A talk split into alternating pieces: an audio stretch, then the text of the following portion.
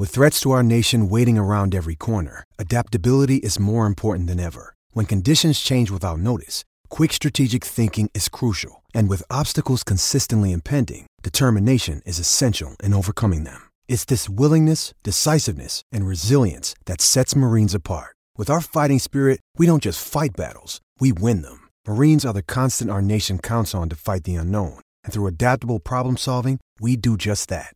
Learn more at marines.com. This episode is supported by FX's Clipped, the scandalous story of the 2014 Clippers owner's racist remarks captured on tape and heard around the world. The series charts the tape's impact on a dysfunctional basketball organization striving to win against their reputation as the most cursed team in the league. Starring Laurence Fishburne, Jacki Weaver, Cleopatra Coleman, and Ed O'Neill. FX's Clipped, streaming June 4th, only on Hulu.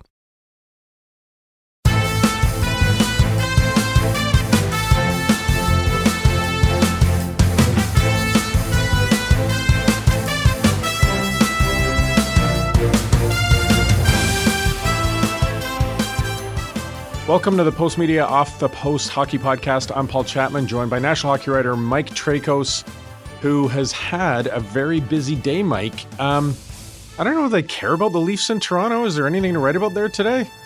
yeah, it's big news in Toronto. You know, I don't know why they uh, couldn't save this for uh, the end of the season, but uh, you know, I guess uh, Kyle Dubas didn't want to go through what he went through with William Nylander, and he got Auston Matthews inked to a five-year contract uh, with a cap value of eleven point six three four million. So uh, obviously less than Connor McDavid's getting, but more than John Tavares is getting, and you know, this could be a precedent setting contract, not just for the Leafs and Mitch Marner, who's probably the next guy now that the Kyle Dubas turns his attention to. But, you know, you look across the league and this has been a banner year for guys on their final year of their rookie contracts, whether it's Patrik Laine in Winnipeg, Sebastian Aho in Carolina, uh, Tampa's Brayden Point, or Mikko Rantanen in Colorado. A lot of these guys, I'm sure, are looking at this contract saying, okay, you know what? Pay me those big bucks as well because I'm having as good of a year or even better in a lot of cases than Matthews. So it will be interesting to see what comes of this. What is interesting to me, Mike, is that, you know, Matthews is the gold standard. Matthews is obviously the big ticket earner. You brought in Tavares, who's established um, at a big price but and and I think Nylander, that whole situation was, well, we can't give you as much as we're going to give Austin. So if this doesn't work for us, then maybe we'll have to to move you. But Matthews was a no brainer that they would get that done. Is is this a fair contract for both sides? Did the Leafs maybe overpay a little? Did they? You know, we always talk about the cap going up. Would this, could this actually look like a good deal for the Leafs a couple down the years down the road? Yeah, I'll further add to your point. Like Matthews is the guy they tanked for. Like if you remember yes. that, uh, Mike Babcock's first year in the league, they they purposely kept a lot of their talented young guys off the roster. They they sold uh, a lot of their players at the deadline. They got rid of Dion Phaneuf. They had get, gotten rid of uh, Phil Kessel before the season. Like that, that was a year that was geared towards. All right, there's this guy in Auston Matthews, and if not him, Patrik Laine are waiting at the end of the draft. Uh, let's do everything in our power to give us the best chances of getting him. So you know, since he's arrived, it's been um, as advertised. Like this guy is, like you said, the gold standard. He's their franchise player. Wins Rookie of the Year is a uh, obviously is a rookie, and um, since then um, he's been every bit the player that the Toronto Maple Leafs have wanted, and looks to be, if not the captain, part of that leadership group going forward. Um, so when you're talking about his contract and his salary structure, um, it is going to differ uh, than maybe a Marner or a Nylander because he, he means a lot more to the team than just maybe offensive production. Like he, is that horse going forward.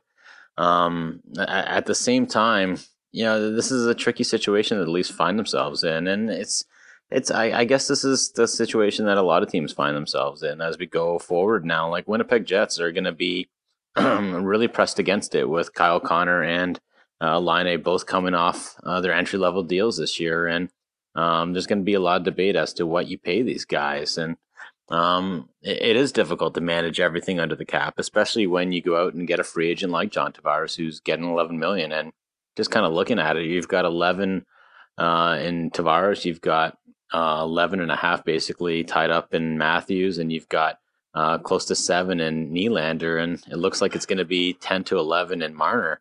Doesn't give you a lot of room to fill the rest of your roster, uh, whether it's goaltenders, defensemen, third or fourth line forward. So uh, we'll see how all these pieces fit together. And, uh, you know, it doesn't take a genius to figure out that the Leafs have a limited window this year where Matthews and Marner combined for less than $2 million. And, you know, they really have to take advantage of that because, you know, in the next coming years, you're going to be in the same situation that Chicago was in a couple years ago, where uh, you're having to get rid of really good, useful players because you just can't fit everyone under the cap.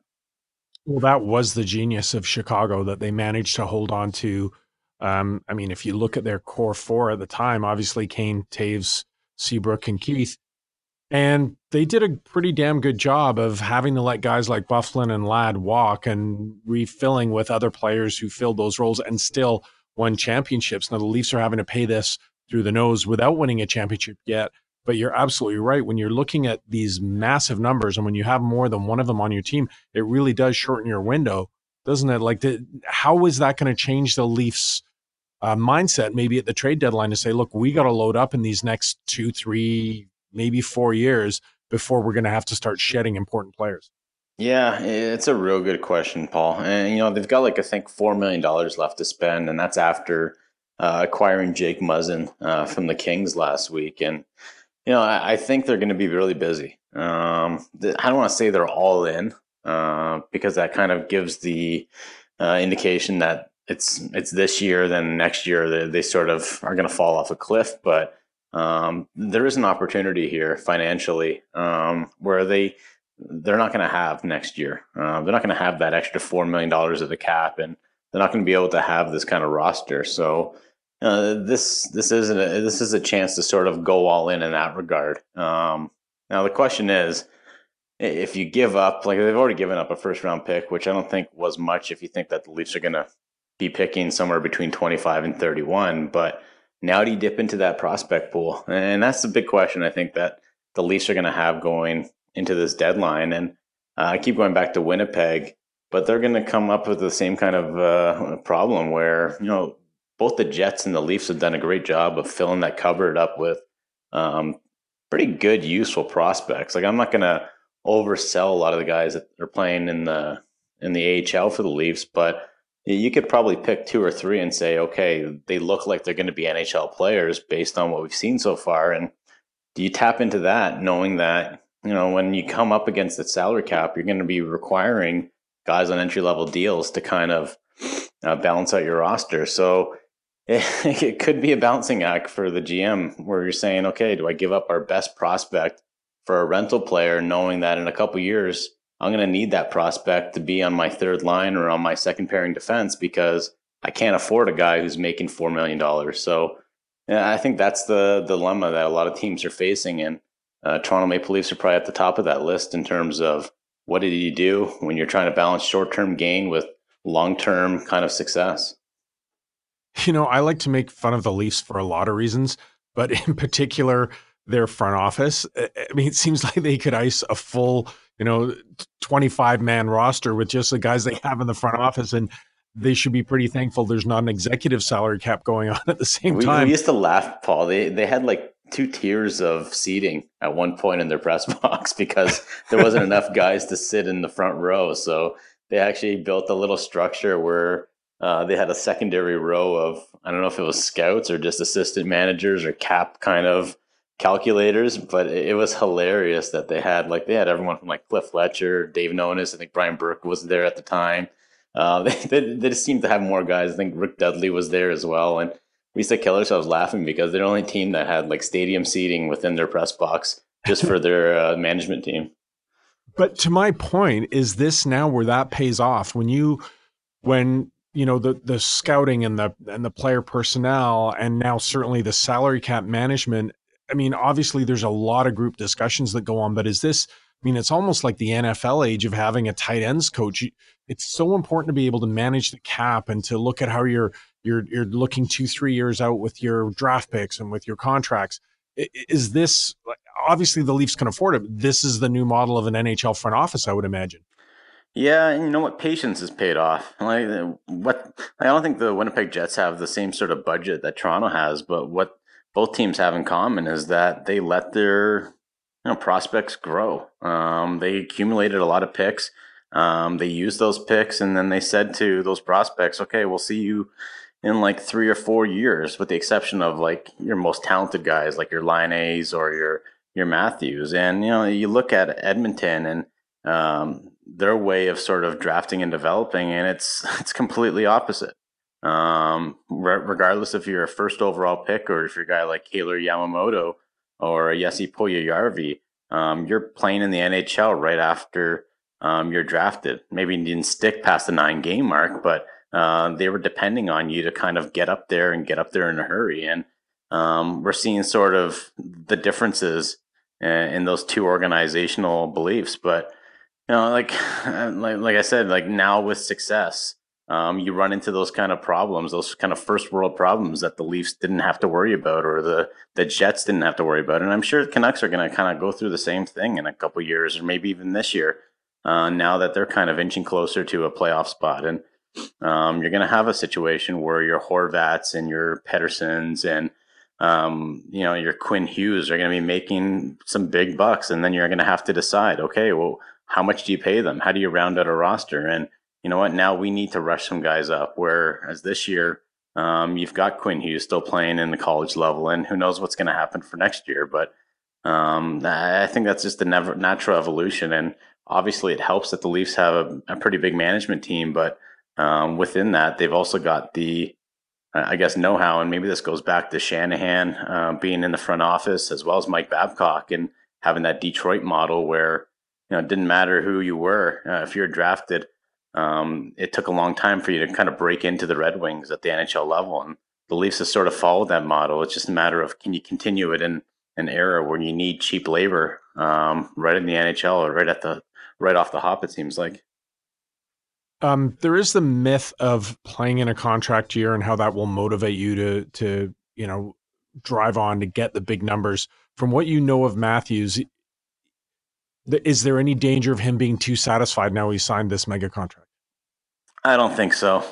You look at his career, and it's like I'm talking about a career of a guy who's what 21, 22 years old, but um, at every level, this guy has always strove uh, strive to be the best. Uh, whether it's at the national development team or playing over in Switzerland or playing at the World Championships or the World Cup, like way earlier than anyone could have imagined. So um, I, I, think right now this guy is motivated to be the best in the league, and you talk to him, and he wants to be up there in the conversation with the Connor McDavid's and the Sidney Crosbys and the Jonathan Toews. And uh, obviously, the Leafs want to win a cup, and they want to win multiple cups. I think that's um, that's the belief within this group. So I can't imagine he gets satisfied by any means. And I think the real challenge for him beyond the point production is just staying healthy, though. You know, aside from that rookie year, this is a guy that's kind of missed some considerable time with either back or shoulder injuries in the last two years. So um, it's going to be on him and on the the team's kind of onus to make sure that then they give him the players that can kind of get the puck out of the corner and keep him healthy. I guess similar to what Elias Pettersson's going through right now, where you hate to see him, you kind of wince every time that he goes down because you, know, you know how important these guys are to the team and how important they are to the league in a sense. Because you know, with that old guard kind of getting older uh, and phasing themselves out of the game, it's going to be the Matthews, the Laines, the Petterssons, guys of that ilk uh, who are going to be driving fan attendance and popularity as the league goes on. And last thing you want to see is these guys for them to get injured and miss like considerable time. Well, great stuff, Mike. We'll leave that there for the first period, and we'll be back in a minute for the second, where we're going to talk about some of the NHL's hottest teams and how that's going to impact the trade deadline. How's it going? I'm Dave Breckenridge. I'm the host of 10 3, Post Media's Canadian news podcast. In every episode, we take a deeper look at major stories happening in Canada, talking with journalists who are on the ground from newsrooms across the country. So once Off the Post has you up to date with the latest in the hockey world, be sure to subscribe. You can find us on Apple Podcasts or wherever you get your audio. That's 10 3, Canada's news covered. Welcome back to the second period. This is the the Postmedia Off the Post Hockey Podcast. Uh, Mike, uh, I'm looking at the standings, and it just seems to have been a theme throughout this podcast for the year that I talk about the Calgary Flames and how, you know, are we paying enough attention to them? And it, I guess it's human nature. Like even with Vegas last year, you saw this team and you just expected it to end at some point. And I guess it did, right? The Stanley Cup final. But what an amazing story. The Flames are still 8 1 and 1. Like this bubble isn't bursting. Why and how have they been able to do this? I mean, talented young players, sure, but I don't think anyone saw this coming. No, and I'll count myself there, Paul. Like I, I didn't see it coming at all. I thought the Flames were going to be good. I thought they were going to compete for a cup, but when I looked at Mike Smith and David Rittich uh, as their goaltending tandem, I thought, okay, this is similar to the Philadelphia Flyers. It was going to be their downfall. And you know what? They made a lot of changes in the summer, but I also thought that they made too many changes in the summer, and it was going to take maybe a full year for everyone to come together, including every uh, Bill Peters as the head coach. So, um, yeah, I was skeptical. I thought you know, I actually thought the Oilers were probably going to finish ahead of them just because I was expecting a big bounce back year from Connor McDavid and company. So, uh, yeah, I, I, was really surprised, and I still am surprised that uh, Calgary's been able to do what they've done. But, you know, you dig a little deeper and you look at that roster, and you know, they got quite possibly the best forward line in hockey in Monahan, Gaudreau, and Elias Lindholm. And Lindholm's been really uh, the linchpin of that line. Like he, he's underrated as a two way forward. I think I had him for my midseason awards as a, a Selke Trophy finalist. Um, he's basically Marian Hossa uh, for the the Calgary Flames in the sense that he can do it all for you. So he's been good. Their defense, I think it looks a lot better now that TJ Brodie's playing with Mark Giordano. Um, the goaltending tandem, you know, between Smith and Rittich, they, they've looked just fantastic. And you know, like if you'd have told me that the Flames would be at the top of the Western Conference standings and James Neal would have less than five goals, um, I, I, would have thought you're crazy. but that's been really kind of the, the, year that they've had. And, you know, if Neal can get going in time for the playoffs, well, that's the equivalent of adding a guy at the trade deadline. So, you know, I, I'm a big believer that Calgary is here to stay. And, uh, you know what? Going into the playoffs, I'm kind of wondering who's got the best chance out of all the can- Canadian teams? Is it going to be Can? Is it going to be Calgary? Is it going to be Winnipeg? Or is it going to be Toronto? And when you look at what the Flames have done lately, where really there's no holes exposed on their roster, it's hard to argue that the Flames don't have the best chance. When Glenn Gulutzan was the coach last year, they were, you know, sort of an underwhelming choice for coach. He'd kind of struggled in Vancouver as an assistant, and you know, he ultimately had been let go of his first chance in Dallas. But uh, how much credit do you give Bill Peters for taking? You're right; they did make changes, but obviously he had some vision, and he's taken this group and molded them into a contender right away. Do, you, do we do we overlook the impact of an, of a coach sometimes?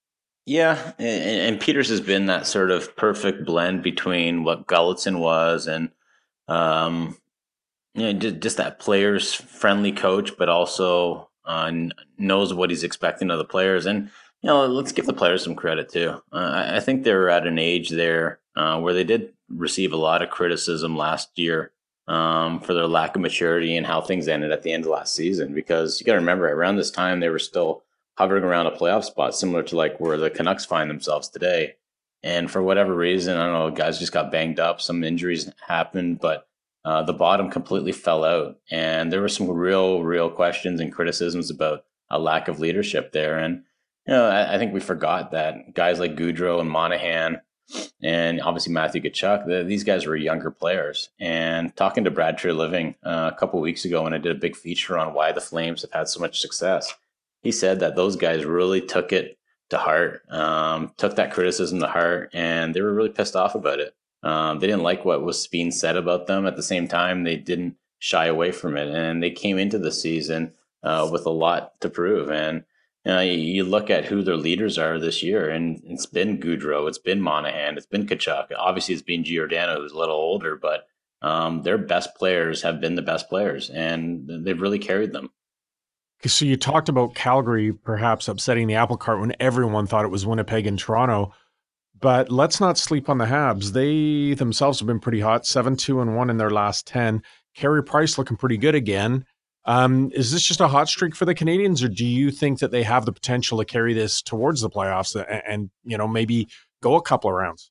You know, if Carey Price is back to the Carey Price of old, and you know he's not going to win a Vezina this year, he's probably not going to win obviously a Hart Trophy, but got a 915 save percentage, Paul. If Carey Price is playing like that, you can't count out Montreal. Like he's a difference maker. He's similar to what I guess the Rangers used to have in Henrik Lundqvist when he was in his prime, and you know, beyond Carey Price, um, this team just looks different now that Max Pacioretty's not the captain.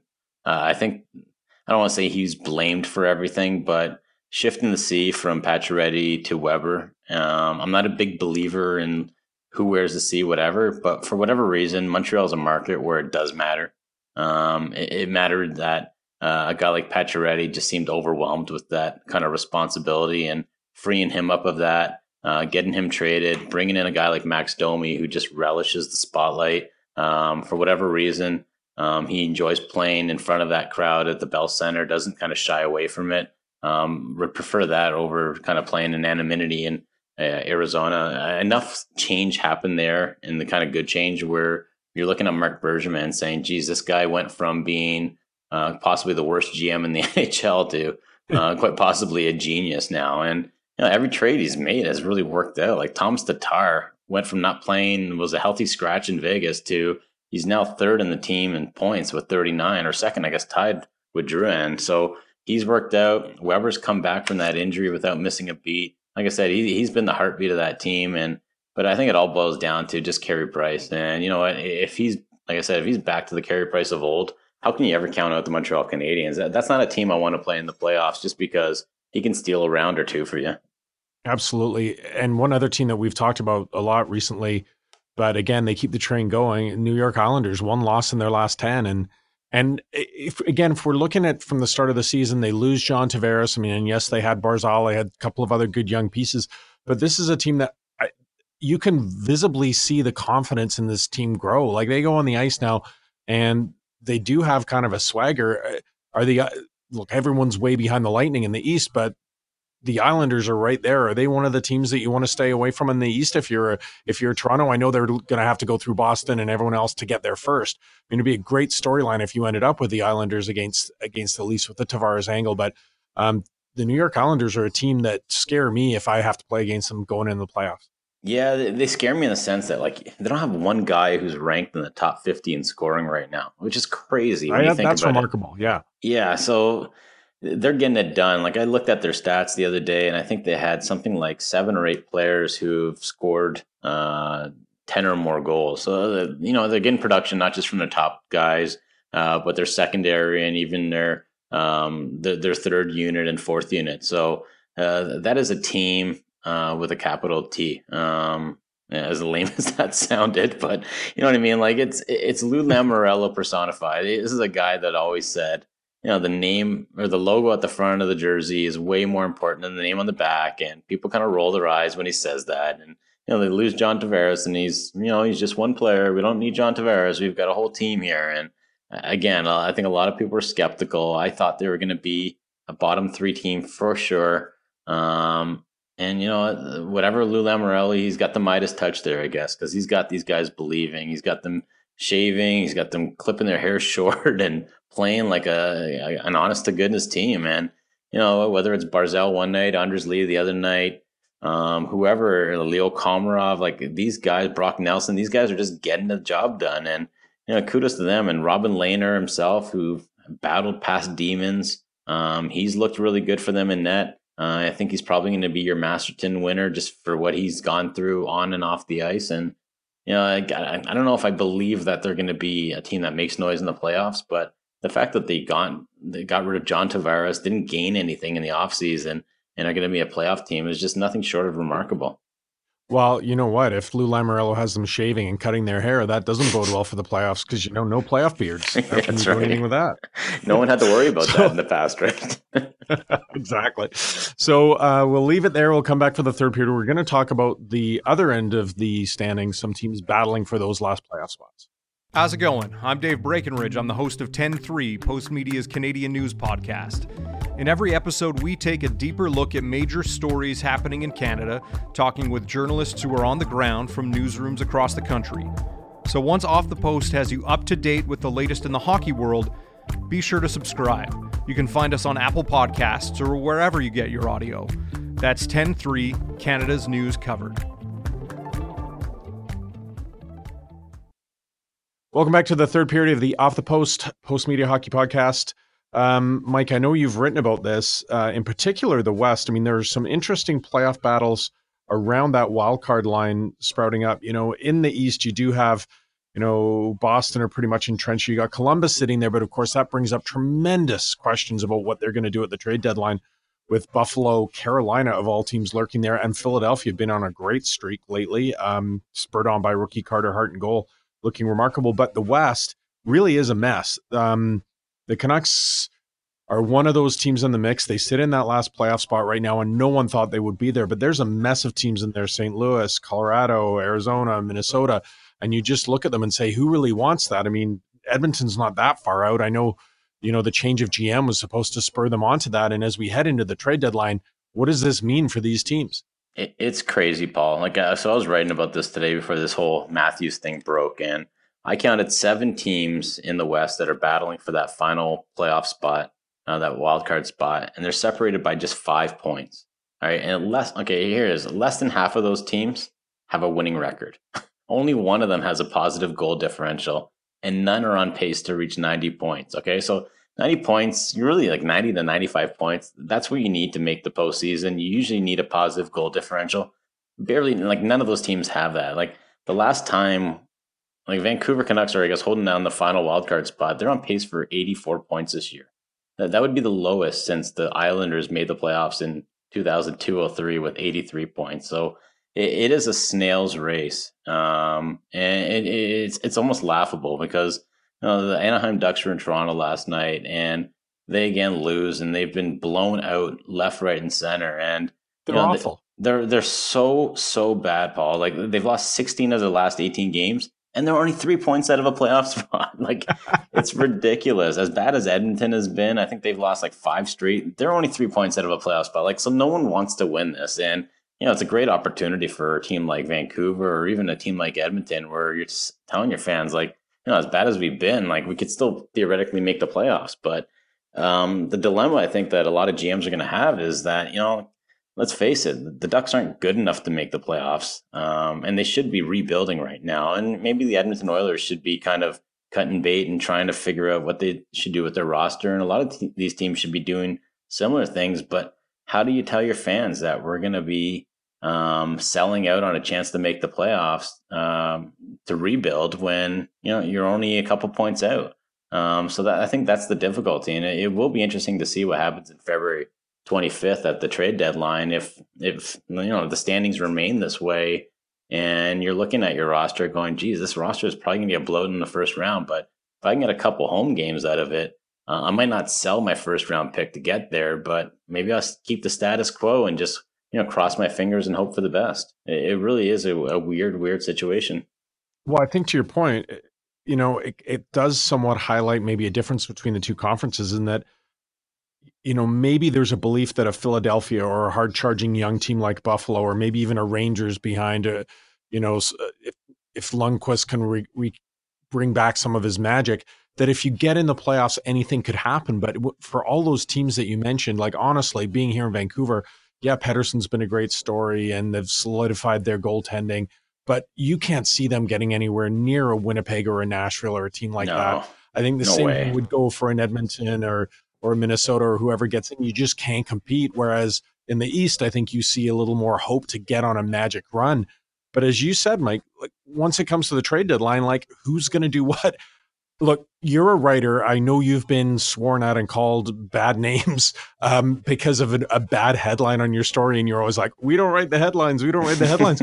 I saw something on NHL.com today that said wild could be buyers, could be sellers at the deadline. thought, that tells me nothing. That kind of covers all your base. That is the plight of all these GMs, isn't it? Is like, do we do we reap uh, try and reap some rewards for the for the next season or the season after, or do we go for it now? Like, where do you see any team, or can you pick a team that's going to emerge out of this? Yeah, it, it is crazy. And I heard a comment from uh, Jim Rutherford in Pittsburgh saying that he doesn't want to part ways with his first round pick because this year is a particularly deep draft um, in the first round. It's uh, not just top heavy with uh, Jack Hughes and uh, Kaapo Kakko, but um, it goes deep into the 20s and uh, even into the second round. So uh, there really is a dilemma for a lot of teams that are sort of sitting on the bubble. And I'm with you. Like well, what's the point if you're you know the St. Louis Blues um, of just eking into that final wildcard spot and then just getting just torched, like lit up for nothing against either the Flames or the Jets. Like it, there really is no advantage. I think you do a disservice to your fans uh, by doing that. But at the same time, um, you know, if you're going to be playing the Islanders in the first round, like I, I know maybe we're, we're, talking about how hot they've been, but you know, if I'm Columbus, um, I'd rather yep. be facing the Islanders uh, in that kind of scenario as an underdog uh, than I would the other team. So uh, Columbus is another team where you've got Artemi Panarin and Sergei Bobrovsky both coming off um, as UFAs. It looks like both guys are um, headed to the open market. They have no intention of signing. And if you're the Blue Jackets, what the heck can you do, man? because yeah. you know what, you, are right in there. Um, you could possibly um, be a playoff team um, this year. Uh, you're sitting right now as the final wildcard team, but do you want to just go into the first round and then lose, and then also lose uh, your franchise goalie and your best forward for nothing? So it, I, I, would I don't envy uh, the spot that a lot of GMs are kind of put in this year because you know there is market pressure. There's pressure from your owner uh, to make the playoffs just because of how much you gain at the gate uh, for those two home playoff games. And if you can kind of eke out a first round win, then it's even a bigger bonus. But you know, long term success of those teams, they're better off kind of drafting in the top five. So um, I, I, don't know. I, I don't know what you would do. Well, that's why I do find it fascinating to watch this unfold every night because if you're, you know, you talk about these questions for these GMs, if you make the wrong move, if you either sell or buy or or don't make a move and then you end up on the outside, then your your ass is in the hot seat with your owner and mm-hmm. and Columbus is right in that position and if you're Toronto and you look at, well, could we rent Panarin for the, you know, for the just the rest of this season and whether or not we could fit him into our structure, we'd see and see where it goes.